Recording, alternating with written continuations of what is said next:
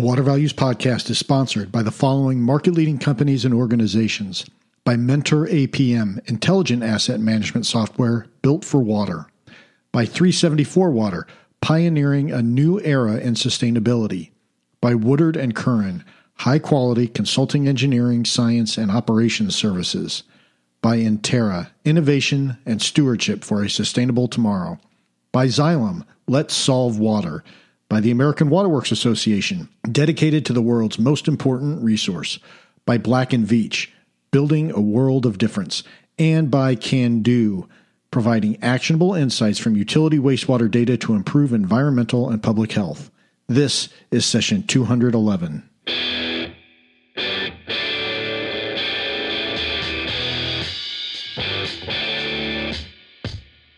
Welcome to the Water Values Podcast. This is the podcast dedicated to water utilities, resources, treatment, reuse, and all things water. Now, here's your host, Dave McGimpsey.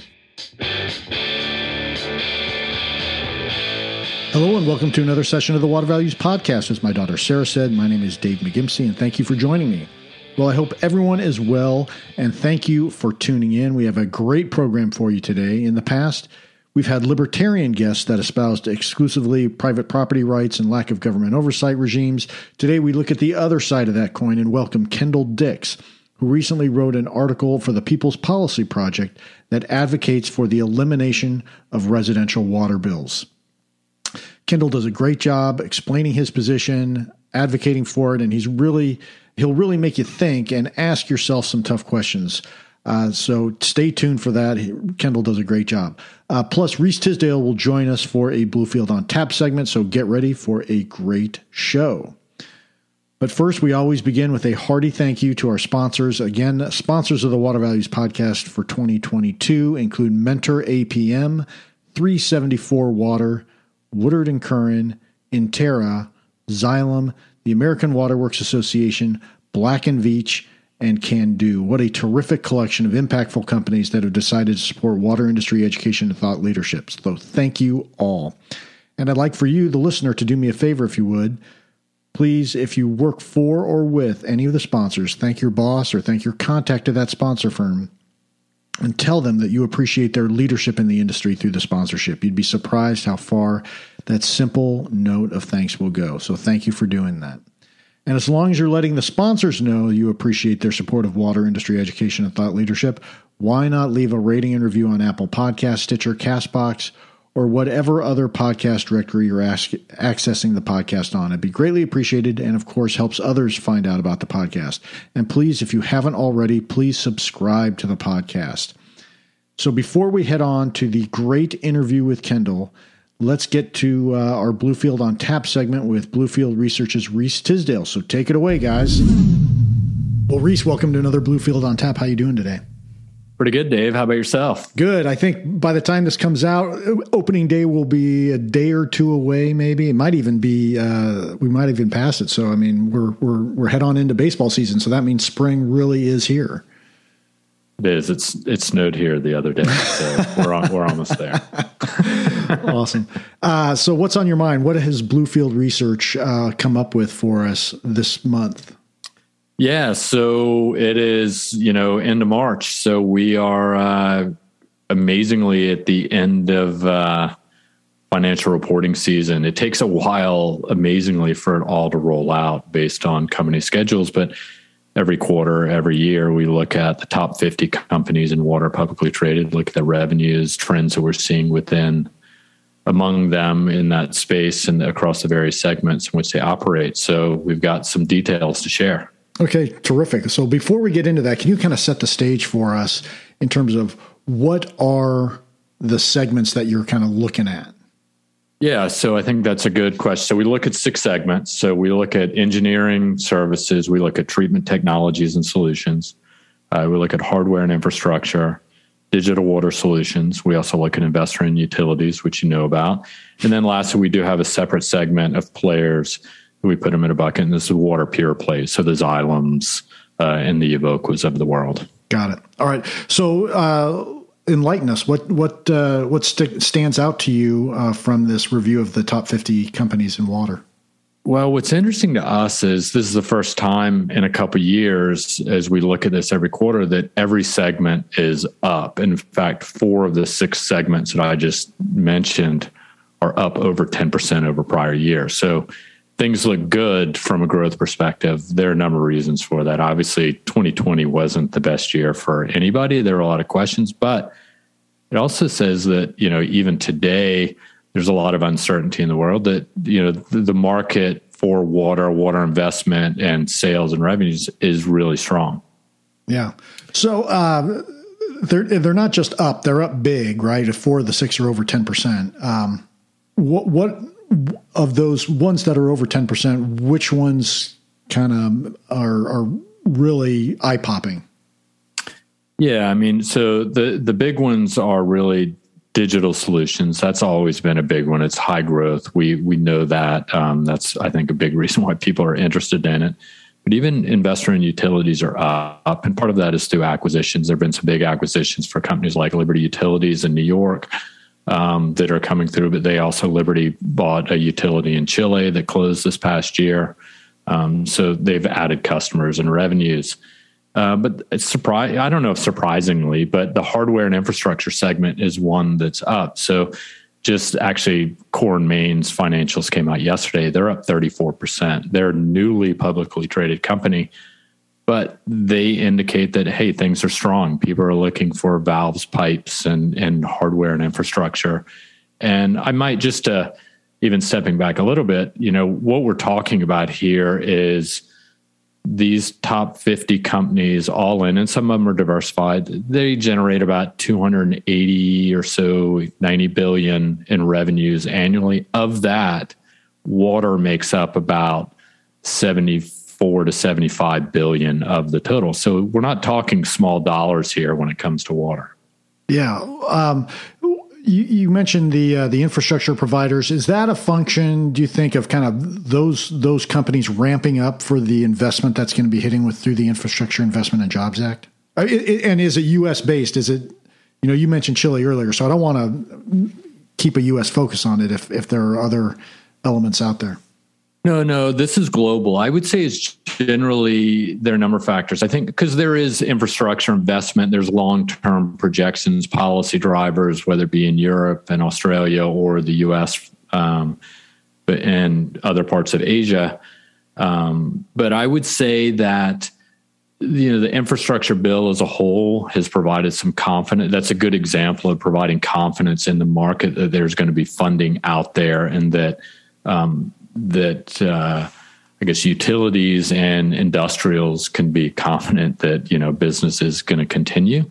Um, the housing market, commercial development has remained strong actually through throughout the pandemic, and that's really where a lot of new build goes. And so, as a result, that's where hardware and infrastructure really benefits: new pipes, new valves, new hydrants, and so on.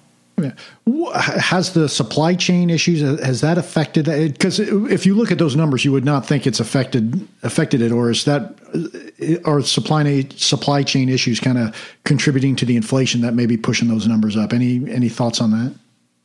Yeah, I, I, think what we're now starting to see is a lot of the suppliers are passing off those costs um, to the customers, so that's driving up their top line top line numbers. But I would also say that, you know, and that's what was a little bit surprising because it's not like the inflationary environment and supply chain issues have gone away. In fact, over the past, say, four to really eight quarters, you know, raw material inputs have been tough to come by. And so we've seen a lot of metering companies that have really struggled. So even Itron, even now, has struggled because just ro- either rolling out meters because of workforce issues over the last two years has been tough and sort of impacted their business, but also just the materials to that go in the meters, but also some of these meters also have chips in them as well. So you know, semiconductors and and chips remain a uh, a bottleneck of sorts. So it's been, uh, I would say, it's been a mixed bag throughout, but this is the first time that we've looked at it and it's in aggregate of full years to say, wow, you know things are seem to be on the up and up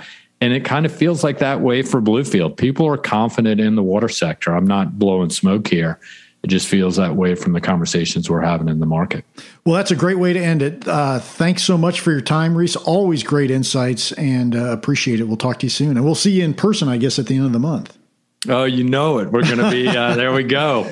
It's going to be awesome. So I look forward to it. Yeah. Amen. All right. We'll talk to you soon, Reese. Thank you. All right, Dave. Take care. Bye. As always, great information from Bluefield Research and Reese Tisdale. Now it's time to get on to our featured guest, Kendall Dix. So let's get that water flowing. Well, Kendall, welcome to the Water Values Podcast. So great, so great to have you on. How are you doing today? Yeah, I'm doing great. Thanks for having me on. Yeah, I'm excited to chat with you. I, I always like coming up with something new, uh, and I've had libertarian guests on before uh, to talk about their perspective on how water should be uh, uh, viewed. And I'm really excited to have you on to talk about uh, your perspective uh, on uh, water bills. But before we get to that, for those who are maybe unfamiliar with who you are and what your background is, can you provide a thumbnail on on who you know who you are and what your background is? Yeah, just just really uh, quickly, I uh, I work now for a, a, climate justice organization. I'm the the national policy director for that, but I kind of have a, a, varied background. Um, I went to law school, what what feels like a long time ago. I suppose now it probably is a long time ago. Um, I I did I did a few other things after the recession. Uh, most notably, I was uh, I was a chef in New Orleans for a long time, and uh, my my transition from that took me to to being a fisheries organizer. Um, I've I've worked on some other issues involving um, petrochemical infrastructure in in Louisiana and along the Gulf Coast. Uh, I went back to school to study food and agriculture policy uh, with a little bit of a climate focus. And then since then, I've been, um, yeah, with the Climate Justice Organization, and they're called the, the Gulf Coast Center for Law and Policy. Although I, I should note that, that I wrote this paper um, on my own for the People's Policy Project. Okay, great. Well, uh, terrific. I, am you know, we're recording this kind of uh, the Thursday during the uh, Jeudi Gras, so to speak, um, Thursday after Mardi Gras and uh, I'm I'm just so pleased that you are uh, all in one piece and made it through uh, Mardi Gras and Ash Wednesday. I, yeah. I, just kind of a joke, right? Because you're not in New Orleans right now, right? So. Yeah, I'm actually I'm actually outside of uh, Charlottesville, Virginia. So I actually I I'm on well water, but yeah, uh, I, you know, there's some perks for sure working for a Louisiana company, and, and one of them is uh, that I get to let everyone else sort of have the fun now, while I can just sort of uh, take these days to run errands and stuff like that.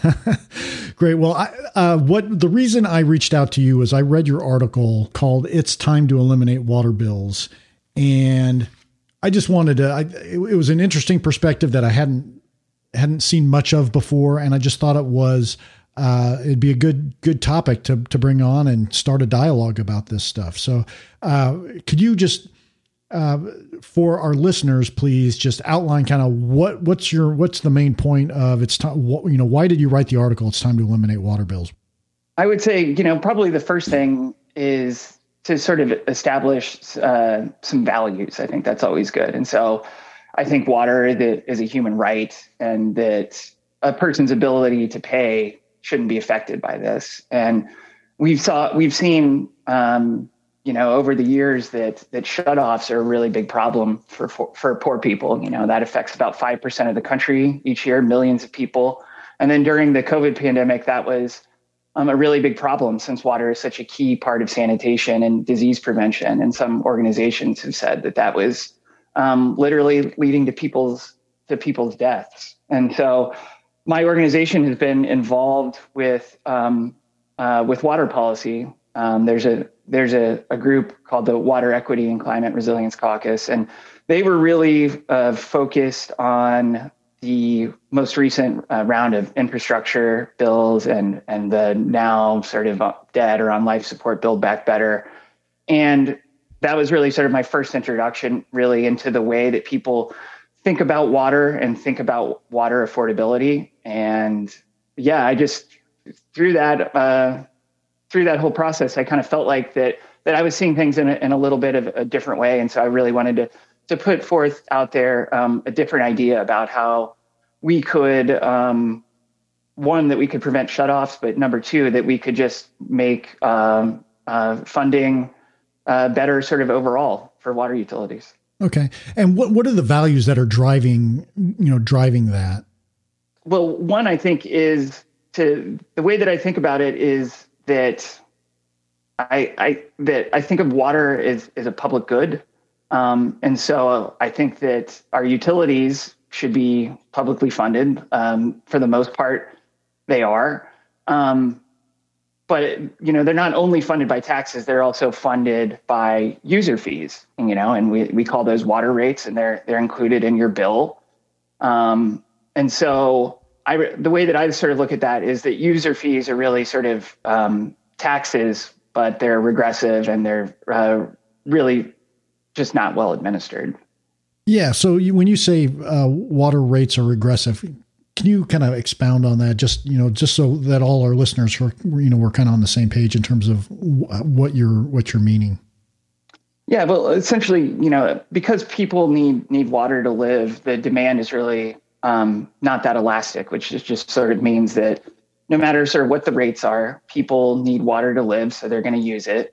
Um, for people that have more money, the the bill, the amount of money that they spend on their water bill is, is in some cases completely negli- negligible. But certainly, if, if you're poor, um, the amount that you spend on your monthly water bill has a has a, a much bigger effect on your disposable income uh, than than than somebody else. Especially since a lot of um, a lot of for the most part, water rates are are the same for everyone. So um, in some cases, it, uh, there's there's some exceptional cases where people charge more for the, the, more you use, but in some cases it's even the opposite of that, where the less you use. But for the most part, it's flat, and so um, rich people and poor people are being charged the, the exact same amount of money for water, and so that ends up uh, being a much bigger percentage of a poor person's income. Got it. Um, so so walk us through your article in terms of if if water rates go away how are you going to replace that revenue? Well, I think that uh, the taxes are, are, the best way to do it. So, um, really, if you can, if you think of funding for water services, you know, there's there's federal, there's state, there's local taxes. All of that um, is already sort of coming in, and then there's another section of it that's that, that's user fees. So if you think about uh, the the funding for for water utilities is two giant knobs, and and one says taxes and one says user fees. I think what you do is you just turn the, the tax uh, knob all the way up and you turn the user fees uh, all the way down. And so, um, one, you're you're not uh, necessarily changing the the the way that, that they're funded. It's just sort of um, sort of reallocating those numbers sort of on, on the spreadsheet. And so this could have a small efficiency effect because then you don't need the the, the need for billing and collections departments within water utilities. It could have a small uh, redistributive effect depending on how the, the depending on what kind of taxes you're using. Because if you replace what I water rates, which I, again I'm sort of considering to be a uh, a regressive tax, if you replace that with a progressive tax, you could have uh, you know some benefit on on low income families. And I think also that um, uh, that for utilities, this could provide some some funding cert- certainty. So, for instance, during during droughts or something like that, uh, when people are you know being asked to conserve more water, that actually reduces um, revenue for utilities. And and likewise, um, as water sort of gets more expensive for for people, and people aren't able to water uh, to pay their water bills, then that also decreases funding from the util uh, for the utilities. You know, for example, um, in New Orleans, where I used to live, industry analysts say that water is unaffordable for 75% of low income families. And there's a certain point where you just can't get any more, any more money out of people. And so that's also going to affect the water utilities ability to fund itself. And so, uh, yeah, I think that I think that this model could provide a lot of funding certainty for utilities. And uh, one thing that I just want to note is that that Ireland already does this, so they don't have water bills. And, and you know when they uh, when they introduced them in 2014, there was this this big backlash um, from everyone in the country, and they, they actually ended up getting getting rid of that. It was sort of a, a failed experiment trying to implement water bills. Yeah, yeah, and it's ironic you mentioned that. We actually talked to uh, uh, someone in Ireland around that time to ask him, you know, what what's the uh, what's going on with the water bills in Ireland. So let me ask you. Let me ask you this, uh, and and if you know the answer in Ireland, um, I, I'd be interested to hear it. But I guess my fundamental question is: if you don't charge based on consumption, you know, or you don't have, uh, you know, your water rates, how do you modulate consumption, especially in drought periods when you're trying to promote conservation? Yeah, I think that's an excellent question. And of course, that's been the one that has been sort of like the primary objection to people who have, have read the paper. And, you know, the one of the, there's a few things that I go back to, which again is that water demand is, is relatively inelastic. So you could, and you could charge people sort of all, all the, all, all that you, you could dream of. And it, to a certain extent, people are still going to need to use some of it to bathe, to cook, to drink, and, and so on and so forth. But when you dig into the data about who's really using water in this country. Um, residential households only account for about 8% of the nation's water. The rest is from heavy industry and, and agriculture. So you're really, um, you're really sort of not going. It's sort of like the, the major users. Um, the other thing I would point to is that that if rates were the best way to, to curb utilization, then the best way for utilities to, to handle that problem during a during a drought would be some sort of surge pricing, you know, where you would just raise the rates all the way until usage came down. And of course, uh, lots of people who need water would be completely shut out of the system, or you'd have to, you'd, I, I suppose you'd have to rapidly get cash to poor families, something that the government is uh, notoriously not that great at. You know, LIHEAP, which is the low income household energy assistance program, has incredibly low participation rates. It can also be a slow process to get to get people money, and um, I think that's why that you see that utilities don't actually do that when there's a drought. They they promote other ways to to curb utilization. So you might you might restrict lawn watering, or out west you see um, water recycling being a, a bigger issue out there. But two of the biggest things that utilities could do is that they can they can fix household leaks. You know that's that's over a trillion gallons of lost water every year. Um, leaky infrastructure also accounts for 14 to 18 percent of uh, of loss as water just just doesn't make it to people's to people's households and so you know I would argue that um, that those are those are much better ways of, of curbing uh, utilization and um, sort of going directly at that problem the the biggest reduction in, in demand that we've seen was when uh, the George H.W. Bush administration introduced federal water efficiency standards back in the 90s. And they and over time that um, that had that decreased uh, water usage by I think uh, over twenty percent or something like that. The proposal is really to eliminate water bills for residential, but to keep water bills for consumers, um, or excuse me, for commercial, industrial, ag uses, or maybe even lawn sprinkling uses. I mean, what what's your? Yes, I am. Uh, pretty much laser focused on on residences here. And again, sort of going back to going back to the values, you know, one of the things that I'm very concerned about is how this uh, affects people's ability to, to to live and be healthy. And so, I think that there's probably all all sorts of uh, um, uh, different sort of rate structures that people can imagine for commercial users. But yeah, I'm I'm really focused on the residential side of things. Yeah. And let's let's talk. You mentioned infrastructure bills earlier. How what is the um, you know wh- I have seen articles that don't don't promote your proposal, but really are are striking at some of the you know what may be behind your proposal. Essentially saying, you know, look, if you're in a well run system, that infrastructure bill is you know you're a loser in this system in in that because you're still paying the taxes but you've you've paid also the rates that keep your system going, whereas all the systems that have um, not been run efficiently are going to get the benefit of that. I mean, do you have any perspective on on how your proposal impacts uh, you know system you know system performance uh, and infrastructure planning? Yeah, I, I think that's a really interesting question, and I think sort of like what you were getting at is why um, there's they're starting to sort of mix up with with the amount of money that that goes out. How much of it is grant funded? How much of it is low interest loans? Um, but I, I think one of the one of the analogies that you might want to think about with regards to that is schools, right? You know that for for a while we sort of had this idea that if you denied funding to low performing schools, that it would somehow uh, you know, make the schools perform better. But then, of course, if if the school has fewer resources, maybe you're just punishing the kids. And so, I think that there are, um, you know, probably things that you want to do to make sure that utilities are, are spending the money um, wisely. I mean, I think that's sort of what what oversight is for. But I think a, a water utility uh, being denied or or um, or being given less money to sort of help it perform better might have the opposite effect of, of making it a better utility with better service for for uh, for its uh, uh, you know I guess we think of them as customers, but the people that it's providing water to. Yeah. Have you looked at at at you know where rates are highest and kind of what the characteristics of where those you know where high rates are versus low rates or anything like that?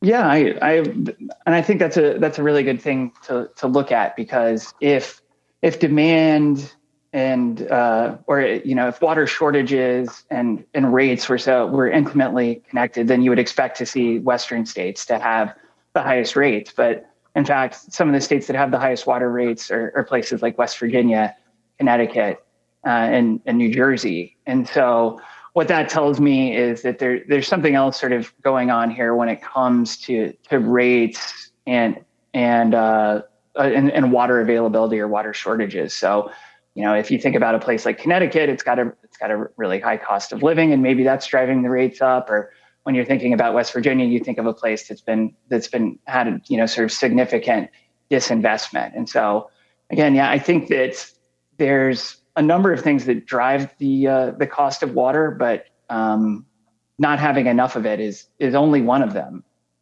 All right, so so Kendall, uh, how do you when when someone says I hate taxes, I don't want to pay more taxes because everyone hates taxes, right? So what's the what's the rebuttal to that argument? How, how do you get past well, how do you yeah how do you get past that mental roadblock of taxes? Yeah, and and that's sort of why you know sort of starting off, I was I, uh, you know, I would encourage people to think of their water bills as really another form, another form of tax. So if you are, if you are already paying uh, a monthly tax to to fund your water utility through your rates, maybe the best way would just be to pay your taxes one time a year and then just save yourself the hassle of paying um, your water bill every month. So I think, I think the uh, the answer is that you're paying for this one way or the other. So why don't we just sort of save ourselves uh, the hassle of having to do it every month? Yeah. How does it How does it work for? Because uh, because it I, I can see someone saying yeah for a municipally owned utility it, yeah it makes perfect sense you know uh, but what about in the investor owned utilities? Because we are seeing uh, a lot more privatizations as as municipalities start to start to have resources stretched thin and they they just determine it's time to it's time to privatize. Let's monetize our our system and get out and use the funds to support other public programs and things like that. So do you do you yeah. have a how, yeah go ahead. I'm sorry. How, how do you handle the oh. iou issue? Yeah i think that these two things aren't um, unrelated right? I think that the more that public utilities are, are are disinvested of and having to rely on squeezing as much out of their uh, their user base with with rates, the more that you've seen utilities uh, start to fail, and that's when privatization comes in. But even private utilities still rely a tremendous amount on on uh, on tax dollars to to help them. But um, the util- you know the private utilities then obviously have a, a profit motive there, and so in addition to covering um, their operating expenses and their infrastructure expenses. They also, uh, you know, get some of that money uh, uh, from people that goes towards profit. Yeah. So, yeah, I, I mean, I, I, would personally like to see the the trend of, of privatization um, reversed.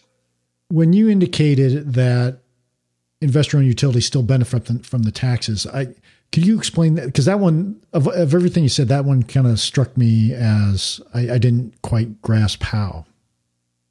Well, I mean, I think you probably know a bit more about this than I do, David. But I, I believe that that private utilities still get money from state revolving loan uh, funds every year, um, and and so that's that's a major source of of you know low interest loans that go to to fund all all the infrastructure build out. So I, I, actually I think that you probably know probably a bit more about the private utility model than I do, but they're they're not 100% funded uh, by user rates, is my understanding.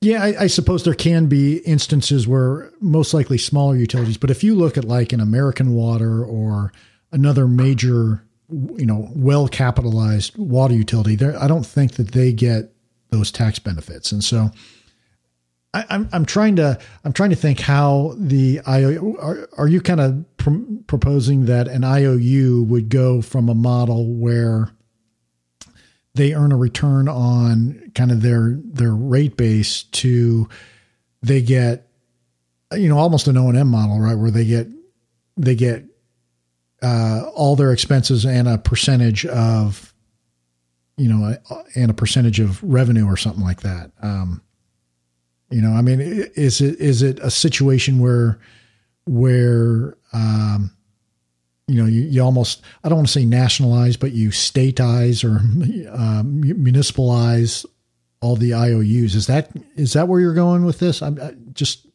I mean, you, you don't address it in the article, but I'm just kind of curious what your thoughts are.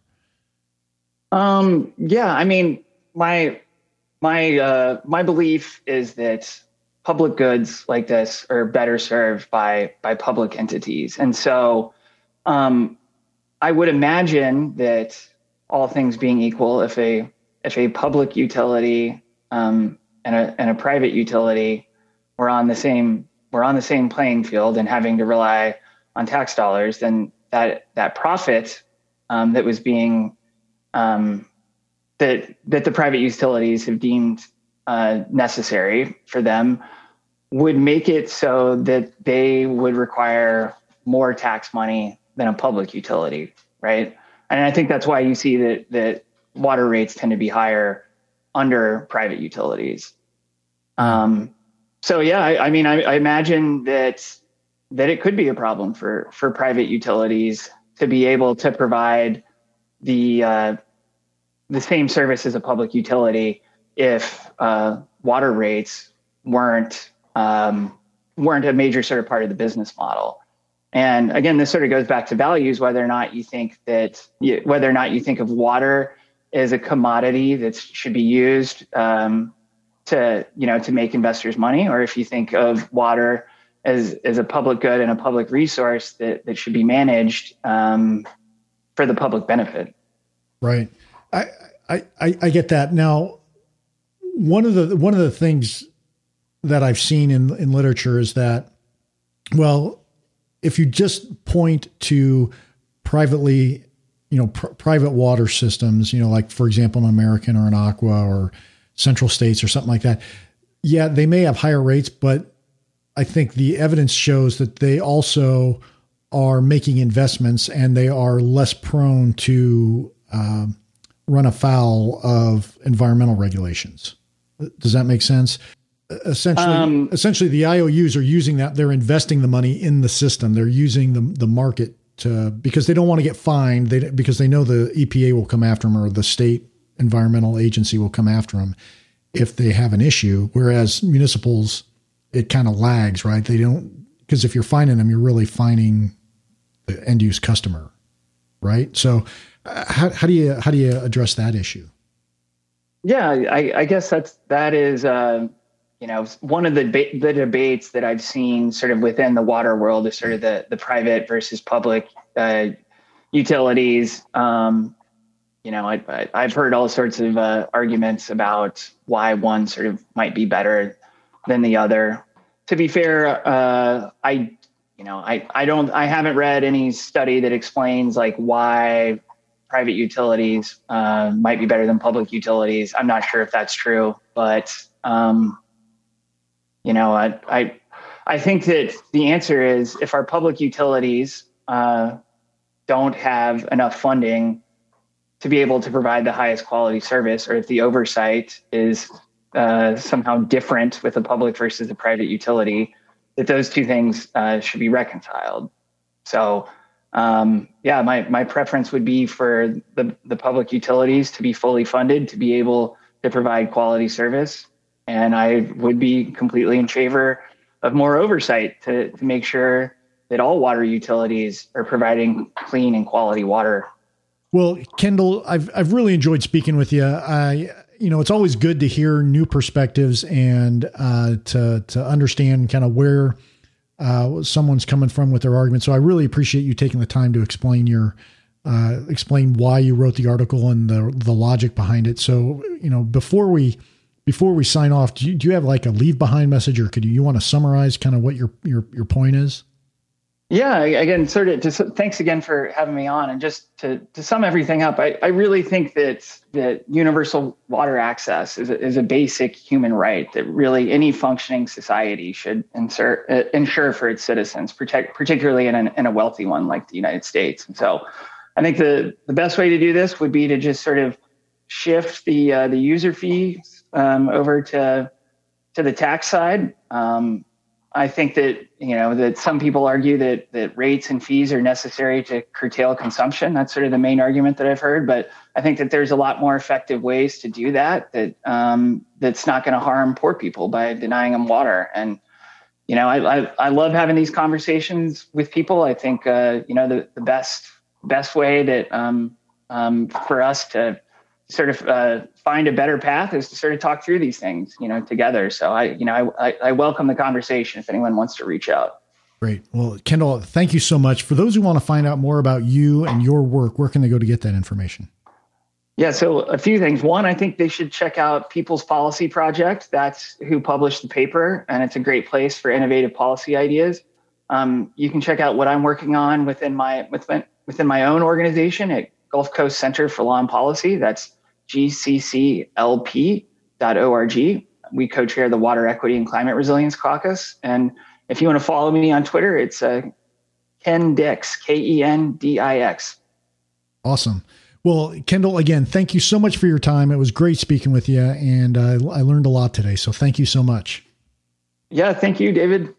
All right. Well, take care now. We'll talk to you soon. Bye. All right. Bye bye. Whatever you think about Kendall's proposal, you gotta admit it makes you think. And especially as the water industry grapples with equity and justice issues, it makes you ask yourself some tough questions. So I hope you enjoyed the conversation and I hope it provoked you to think about these issues in greater depth. And I'd love to know what you thought about the interview. Please check out the show notes for this page and the links on the episode. Just Google the Water Values Podcast, click the first link that comes up. That'll take you to our landing page on Bluefield Research's website. Again, the Water Values LLC and Bluefield Research are not affiliated companies. We just have a joint marketing arrangement. And as part of that, Bluefield Research is kind enough to give us a home on the web. So check that out. You can also tweet about the podcast using the hashtag water, value, water values and tweet at me using my handle at DTM1993.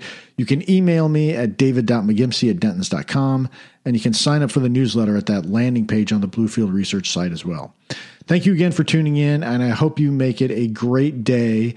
Plus, I want to give a huge thank you to our sponsors. Again, sponsors of the Water Values Podcast for 2022 include Mentor APM, 374 Water, Woodard and Curran, Intera, Xylem, the American Waterworks Association, Black and Veatch, and Kando. This show would not be possible without those great companies and industry leaders supporting it. And thank you again for your support and for listening. I can't tell you how great it feels to come to work every day and get to work with folks in the water industry, de- caring, dedicated participants and professionals. Uh, it's just a it's just a pleasure to be able to uh, call you friends. Well, in closing, please remember to keep the core message of the Water Values podcast in mind as you go about your daily business. Water is our most valuable resource, so please join me by going out into the world and acting like it.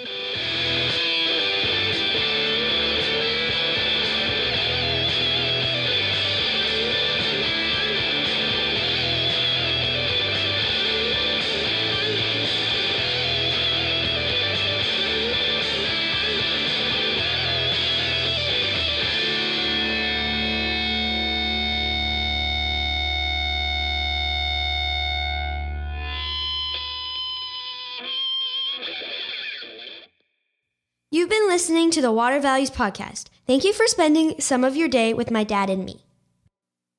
Well, thank you for tuning in to the disclaimer. I'm a lawyer licensed in Indiana and Colorado, and nothing in this podcast should be taken as providing legal advice or as establishing an attorney client relationship with you or with anyone else. Additionally, nothing in this podcast should be considered a solicitation for professional employment. I'm just a lawyer that finds water issues interesting and that believes greater public education is needed about water issues. And that includes enhancing my own education about water issues because no one knows everything about water.